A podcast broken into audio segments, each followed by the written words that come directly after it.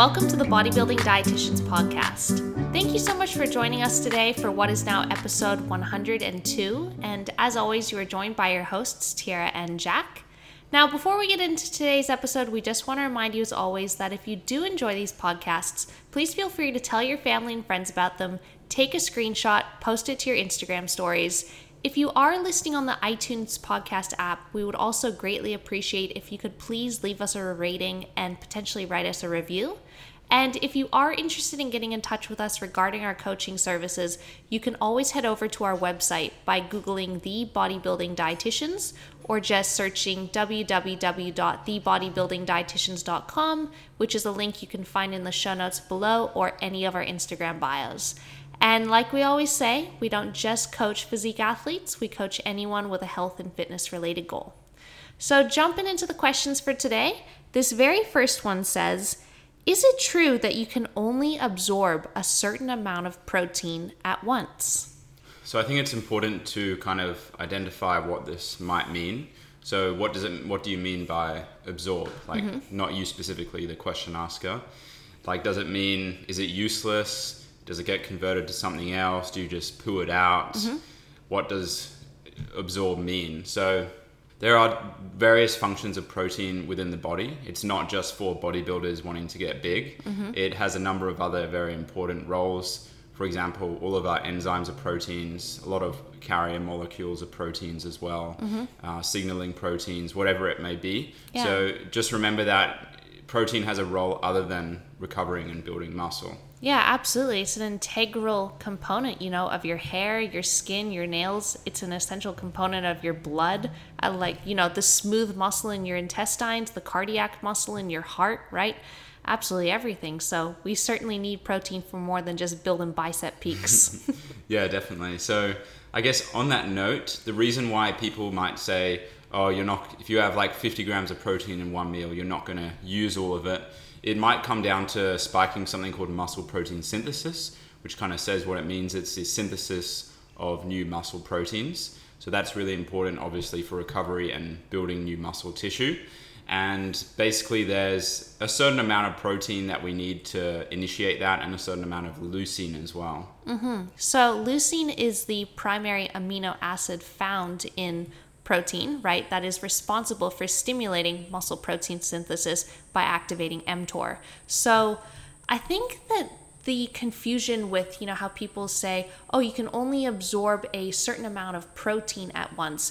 They're confusing that with you only require a certain amount of protein to maximally synthesize muscle protein synthesis. And any amount of protein beyond that, again, those amino acids are going to be used for something else in the body, mm. right? So the actual amount of protein that you can absorb, and from a digestion standpoint, we're actually talking about the passage of nutrients, right, and amino acids from your small intestine into your hepatic portal vein into your cardiovascular system, right, to be delivered to your muscles. And obviously, it's going to go past the liver there.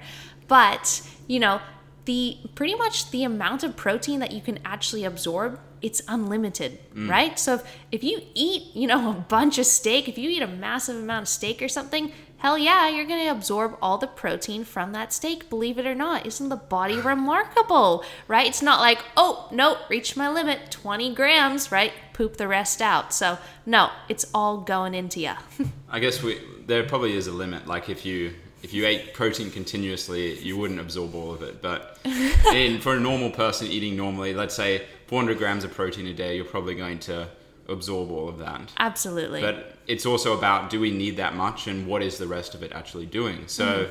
of course, we are going to use that certain amount for our recovery and growing new muscle tissue, but there's also something called the amino acid pool, which again, pretty self explanatory. It's a pool of amino acids within the body.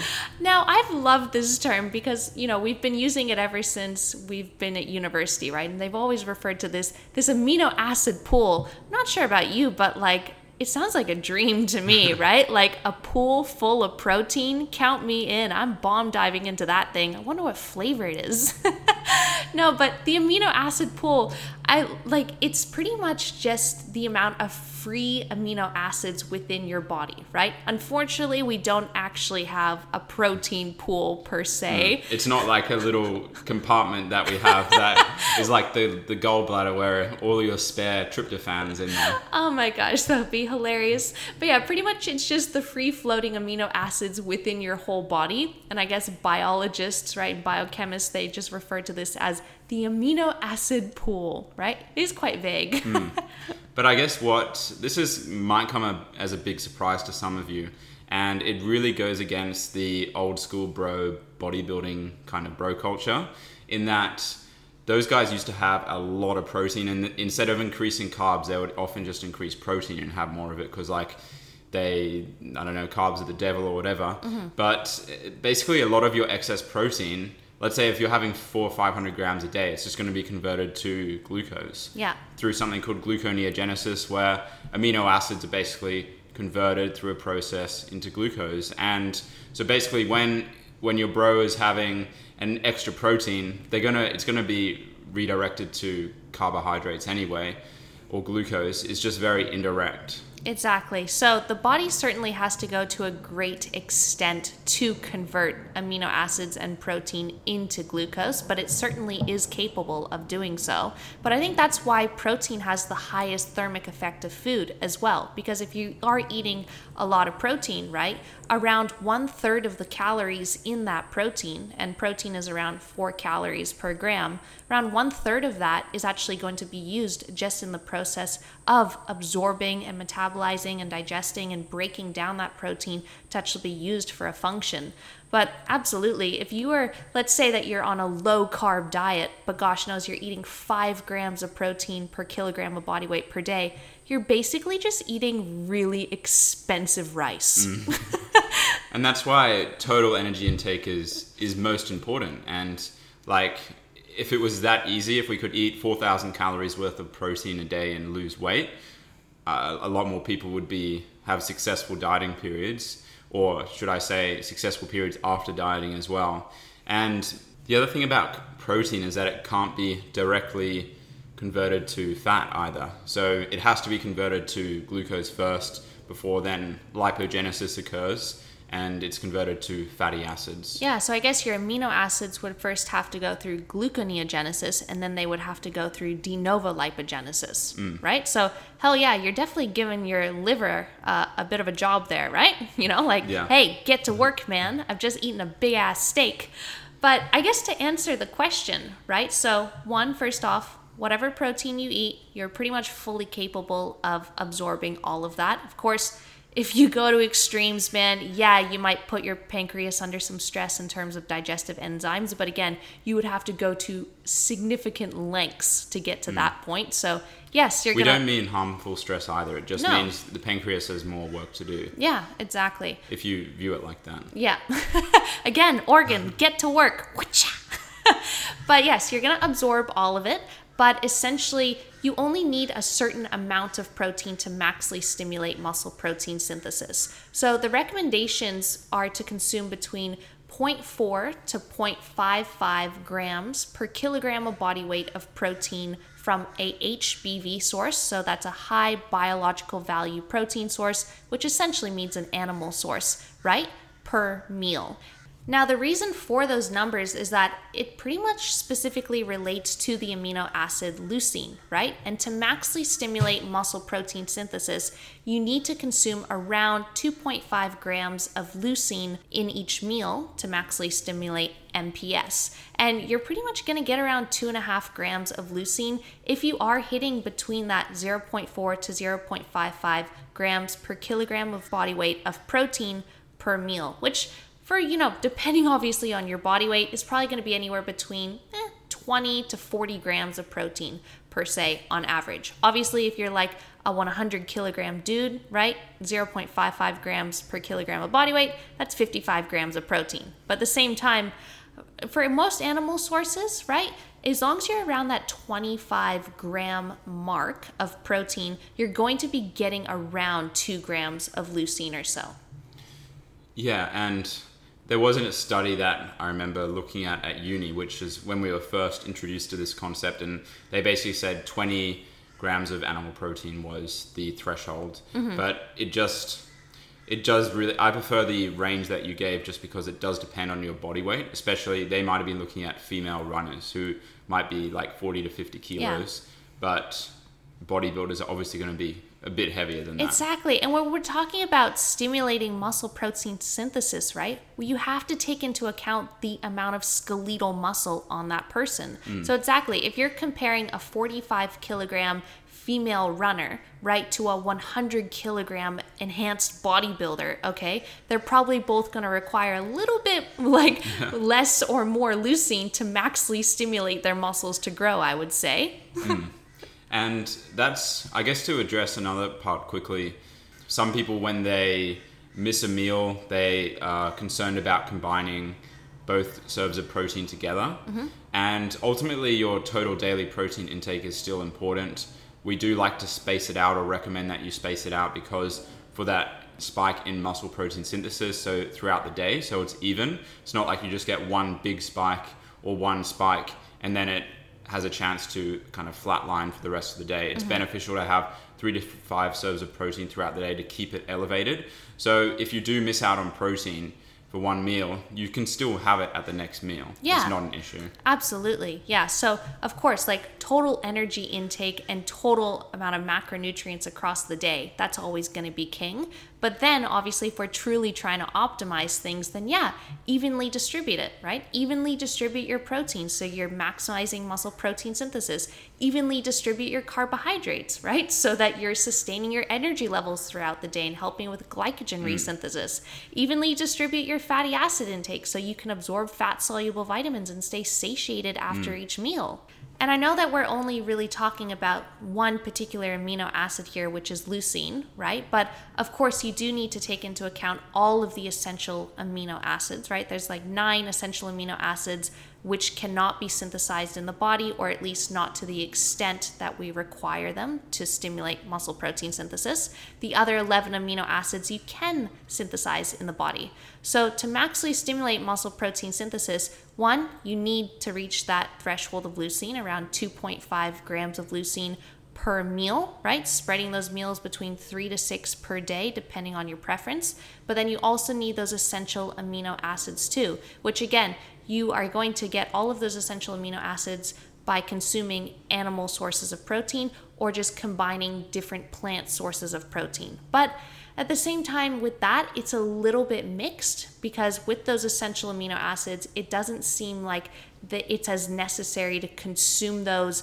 at each meal per se. They've done this with some vegan studies where, as long as you're consuming a sufficient amount of essential amino acids throughout the day, and then you're also consuming leucine boluses throughout the day, that pretty much seems to stimulate muscle protein synthesis to the same extent. And when I actually am working with a vegan client, right, I actually generally recommend a leucine supplement so that they can actually supplement with leucine at all of their main meals because unfortunately plants like they have a little bit of leucine in them but not nearly to the same extent. Like you'd need somewhere around 50 grams of protein from soy in order to get the same amount of leucine that you would get from like 20 grams of whey mm. right? So it's significantly more protein. So if you're a vegan athlete out there it might really be worthwhile to actually supplement with leucine at each of your main meals.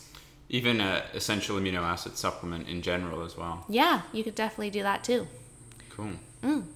Well, um, we also have a couple of other related questions, which I think would be really interesting on this note. So the first one being, it's kind of like a two-part question. How important is the distribution of dietary fat throughout the day? And how important is the number of meals per day? So like one, three, six, etc. So I think that would be interesting to dive into those. Yeah, absolutely. So, what if we did the second one first, right? So, we actually talked about the amount of meals that you should be eating per day, mm. right? So, obviously, it is going to come down to your preference, it is going to come down to your schedule. But based off what we just said, right, if you do want to maximally stimulate muscle protein synthesis throughout the day, you want to stay well satiated, stay well energized, right? It probably is in your best interest to have a minimum of three meals throughout Yeah. the day, right? or even like when we say meals it could just be a consumption of food because mm-hmm. like there's no definition as to okay is a meal 800 calories is a snack 50 calories no it's just going to be you can still have a bolus of protein a protein shake and that would still spike muscle protein synthesis mm-hmm. Yeah, certainly. so let's i think pre- like preferences dietary preferences or just social preferences is really important with the number of meals. But i always say at least consider your total protein intake and mm-hmm. spacing that out three to five times throughout the day. So automatically as you said that's three meals or three periods of eating. And then obviously depending on how much you're eating of the other nutrients. Like if you're having 500 grams of carbs per day you're you're not going to be having that in one meal. Mm-hmm. And you need to think about how you're spreading that out for training performance as well and consuming all your vegetables and fruits and whole grains as well. So there's a lot of things to keep in mind and i very rarely i don't think i've ever recommended having one meal a day. No, me neither. and I also don't think it's that necessary or it's not very efficient to have like six meals a day either. I mm-hmm. think that's in the past now, unless it you actually enjoy it and you enjoy spacing out your meals, having smaller, medium-sized meals six times a day. Mm-hmm. For me, it's it's a lot of work in the kitchen. yeah unless you know again like going back to what you said it might not necessarily be a meal it might just be a period of eating so for example someone might eat six times per day but they're having three main meals and then mm. they're having like a banana before their workout you know Yeah. or they're having a little bit of yogurt before they fall asleep or something like mm. that right so six periods of eating throughout the day perhaps Yeah, and I think it makes it might make a lot more sense now for the listeners that we've broken it down fairly objectively. Like, okay, here's protein, carbs, and fats. Protein three to five times. Carbohydrates mainly around the training window. If you have a limitation on carbs, like if you're on 100 grams of carbs, you wouldn't have them all at the last meal. Mm-hmm. You would have them mainly pre and post workout. Mm-hmm. And then fats, I guess that leads it. Fats is, to be honest, the more questionable sort of macronutrient here. It's not as set in stone as protein or, or carbohydrates, really. Yeah, well, fats obviously assist with the absorption of fat soluble vitamins. So, generally, the recommendation that I give is that whenever you're having a meal that's particularly high in vegetable content, even fruit content, right? So, a meal that has a high amount of vegetables with lots of color, a lot of those vegetables have fat soluble nutrients in them. So, for example, if you're having carrots that has beta carotene in it, right, which is a derivative of vitamin A, or if you're having a bunch of kale and spinach that has some vitamin K in it. Vitamin A and vitamin K are both fat soluble vitamins. So ensuring that you are having 5 to 10 grams minimum of fat within that meal is going to help with the absorption of those nutrients. So that's one argument for distributing your fats throughout the day, mm-hmm. pretty much whenever you're having vegetable content, so you can really take advantage of that nutritionally. But the second one is just satiation. Like Yeah. fats really help to satiate you, right? They slow down gastric emptying, they slow down absorption, right? They help to sustain your blood glucose levels. So I think that evenly distributing fats throughout the day for the average person is pretty strategic, mm. right? Unless you know you are having maybe a pre-workout snack or something like you're just having a banana like yeah, it's not necessary to have a bunch of peanut butter with that. Like I've one thing that's changed about my comp prep is I've purposely kept my fat higher at 60 grams. Usually I would have dropped it by now to 50, but like I've really noticed the satiation effect of of the fat, mm. and also there are some considerations that some people are probably thinking right now in terms of oh don't have too much fat in your post workout. we just have to be realistic as to what extent that would really interfere with anything. Sure, it might slow things down slightly, but you're going to be training. Most people train every 24 hours, so it's not like you're training a couple of hours later, and yeah, it's uh, it's kind of paralysis by analysis. Yeah, exactly. Like it's going to slow down gastric emptying, but only in your favor. By no means is it going to slow it down to the extent where like you can't spike muscle protein synthesis within a decent time. And again, remember guys, the hours, right, for pre and post workout is like four to six hours. That is plenty of time for your hmm. body to consume some food and absorb it and for those nutrients to do their thing. Yeah. So, for example, like putting some of what Tyarra said into practice, if you are someone who finds that you get hungry quite quickly on in your workout, then adding a bit more fat into your pre workout meal would help mm-hmm. because it slows down gastric emptying, makes you feel more satiated. Would we really advise having like 90% of your fat in one meal? No. Probably not. because, like, sure, maybe once every, in a blue moon or once a week, let's say, if you want to, if you track macros and you're like, okay, I want to go out and have a pizza for dinner, obviously that's going to use a lot of your fat. And in that case, like, I would just go by calories or just enjoy the pizza regardless. I mm-hmm. wouldn't try and really track that.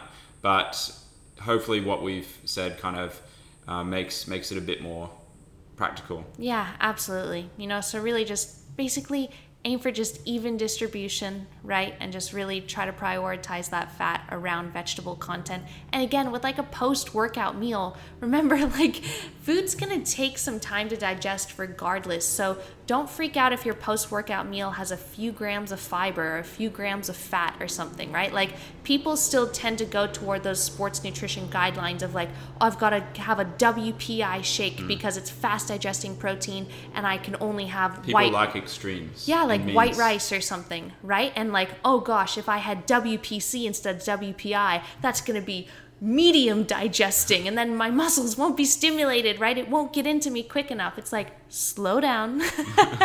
it doesn't really work like that, so it's all good, right? So certainly you can have mixed meals. I think the only time when that really applies is when you need those high GI glycemic carbohydrates, right? And I guess you could say fast digesting mm. protein, right? Is really if you are in the case of where you're training multiple times per day, and particularly if you're trying to resynthesize glycogen at a maximal rate, like like let's say you know that you're a triathlete, right? And you're going for a run in the morning and then you've got a bike and a swim in the afternoon or something like that. And you've only got a few hours between training sessions you need to get on top of actually consuming more high GI glycemic carbohydrates so that you can get those into your bloodstream sooner, right? And you can synthesize glycogen at a greater rate because you're going to be doing another huge bout of exercise very soon, too. Mm. And then consuming more fast digesting protein sources, one, so that you're not feeling overly satiated and overly full, but yes, so that you can stimulate muscle protein synthesis as well and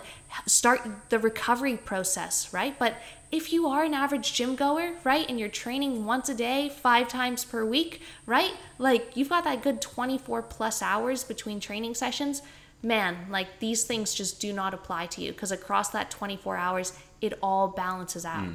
The only thing that I would say is most applicable is if you do feel overly satiated or undersatiated in the early parts of your session, that's where fat might be quite useful to play around with. Like mm-hmm. a lot of guys, for example, because they consume a lot of food, they some of it might come up in the early part of their session or even the later part. So having less fat in that pre-workout meal might be better for you.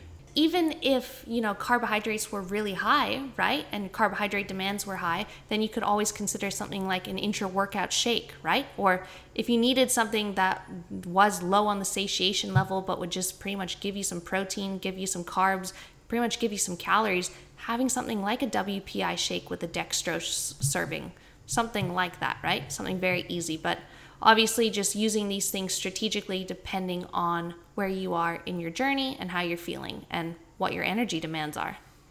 Totally, yeah. It's all about putting personalized nutrition into practice. Mm-hmm. And something as well is that you need to consider whether or not you're at maintenance, whether or not you're in a surplus, or whether or not you're in a deficit. Because certainly when you are in a deficit, we know that when energy intake is restricted, that automatically suppresses muscle protein synthesis. So that puts an even greater importance on why you should be evenly distributing your protein throughout the day. Minimum of three protein boluses throughout the day, but I would say it's probably optimal to go for at least four, in my opinion. So evenly distributing that HBV protein throughout the day, right, to stimulate muscle protein synthesis, get enough leucine into you when you're dieting. Because, man, like when you're dieting, you're trying your absolute best to hold on and retain as much skeletal muscle mass as possible, right? And you're training so hard in the gym, like it would be silly for it to come down to the fact that, like, oh man, if you would have just had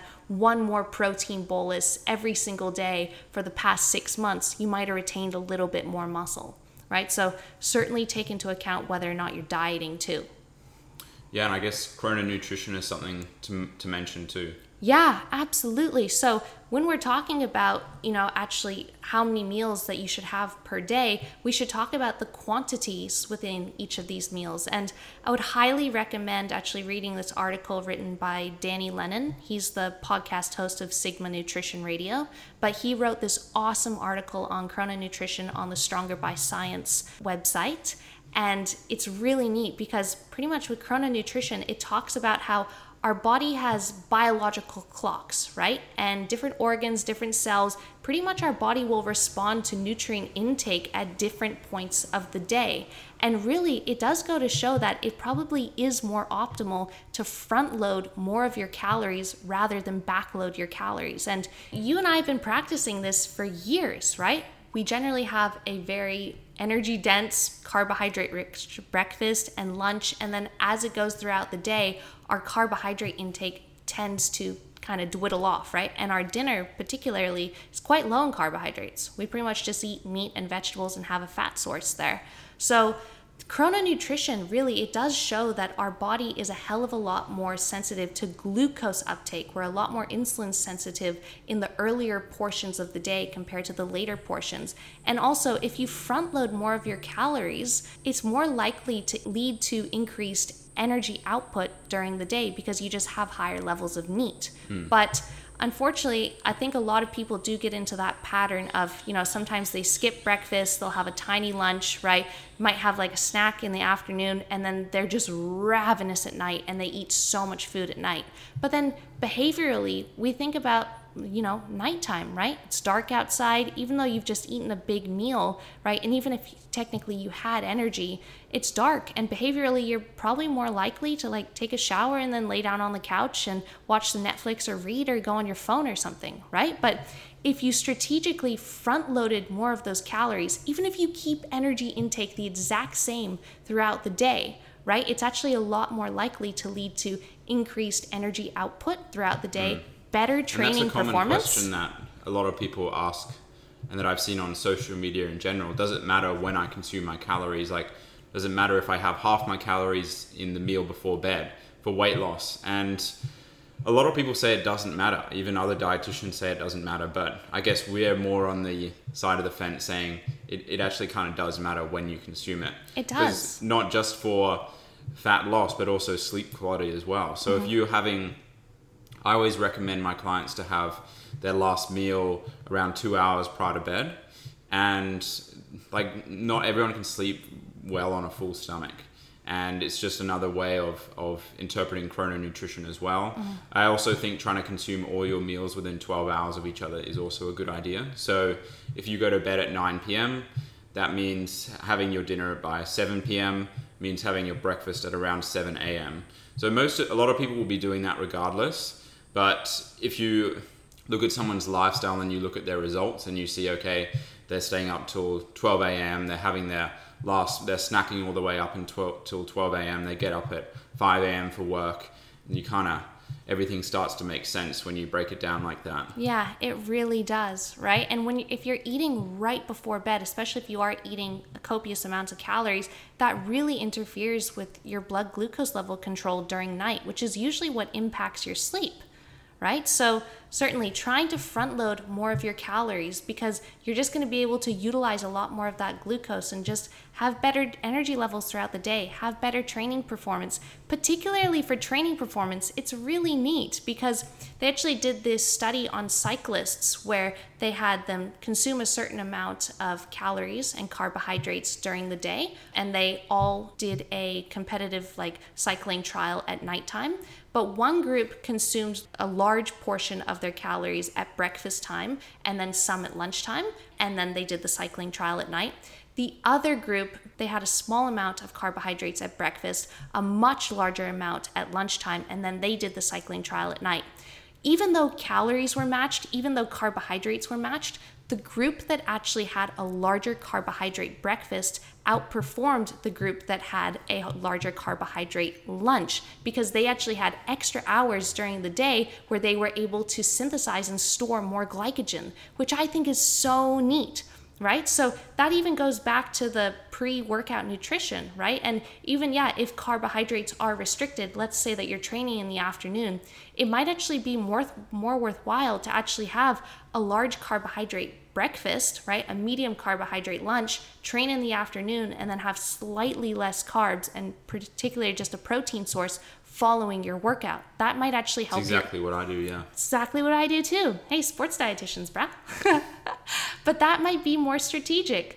But yeah, chrono nutrition is really, really neat. And we are certainly big advocates for front loading calories rather than back loading calories. Of course, there's always going to be exceptions, right? It always well, depends. Yeah, for example, like some people don't have a choice. If you're eating, I guess I always relate it to this scenario because I'm in it mm-hmm. in the off season. But if you're having 5,000 calories a day, every meal is going to be like that's um, uh, just under 150 carb mm-hmm. for each meal for yeah. four meals a day. So of course, so it's always going to be relative to total energy intake, and of course that's an extreme, right? But we've certainly both worked with people who they almost deliberately restrict calories during the day so that they can have a really large meal at night. And then it does make sense because then they are like, but I'm just not hungry in the morning. But I'm like, but that's because you're in the routine of having a hmm. humongous mm. meal at night. If we start like we start to ease out of that and start distributing more of those calories at lunch and breakfast and not having such a large meal at nighttime. Try going- fasting during the night and I'm sure you'll be hungry when you wake you're, up. You're gonna wake up with an appetite,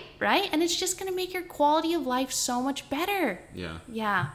Well, the other reason is people don't hydrate adequately in the morning. So, like, make sure you hydrate with at least like 500 mils of water when you wake up, mm-hmm. and I'm sure you'll feel better as well. Wake up, get hydrated, and stay hydrated. Stay tuned for an upcoming TBD post on hydration, by the way. yes, it, it will probably, if you're listening to this, then it might even be out. It yes. probably will be. Yeah, they should come out at very similar times. Absolutely. Well, guys, you know, that was pretty much us talking about protein and meal timing for just over half an hour. So, hope you enjoyed it. But yeah, please do look into chrono nutrition. I can even put in the link below to that article written by Danny Lennon on the Stronger by Science website. Just highly recommend reading. It's just incredibly interesting, right? And it really does go to show that meal timing it does matter and it really can play a difference right mm. and if you guys are trying to take this super seriously and optimize things right and really get the best out of your training and your nutrition and body composition endeavors right like man sometimes these one percenters they add up yeah totally and it's very easy to fit into your lifestyle like the initial change is always hard and it's always a bit uncomfortable but it's all about forming habits and getting used to something. So mm-hmm. don't be put off by the initial change. Yeah, absolutely. And if you need any help, you know, making that change, feel free to reach out. yes. Great. So we will wrap this up with one thing that we learned this week. So, Jack, what did you learn this week? So I learned that surprise, surprise, not all dogs are the same. What the heck? You and I are going to say the exact same thing. Wow. Oh my gosh, read each other's minds. But keep going. Well, basically, as many of you know, we, we got a new puppy on the weekend, and he's just a really chilled out guy. His name's Boston. He's a border collie, and very different to Sam when she was a puppy. He's just, when you go up to him, he just rolls onto his back expecting a, a rub, and he's very quiet at night. He only cries occasionally. so, yeah. But yeah, he doesn't cry at all at night. It's, mm. ama- it's amazing, right? Yeah, it's great. Yeah, that's exactly what I was gonna say. Like, not all puppies are absolute maniacs, right? Yeah. Like, it's it's like he's literally a dream puppy. Honestly, we've had him what for three nights now, right? And he hasn't cried once, and he's getting along so well with Sam. Sam mm. is his older sister. They both share the same dad, and they're already just best friends. Yeah. Yeah. Sam Sam really likes him. Yeah. I think she's going to be very protective of him in the park. Absolutely. Oh, we uh, we really hit the jackpot with that little fur ball. Really, Yeah. he's just like a mobile teddy bear. He's so adorable. Gosh, he uh, I love him so much. He's just he's just sleeping out on the deck right now. Honestly. Yeah, he hasn't featured in this episode. no, he has not. He's um he's snoozing, dreaming about I don't know, fetching his future sticks in the park. Cool. Well, thank you everyone for listening. If you enjoyed this episode, please feel free to repost it onto your Instagram stories. Tag myself, tag Tyarra, tag TBD. If you're feeling generous, please leave us a rating, and we'll catch you guys next week. See you guys.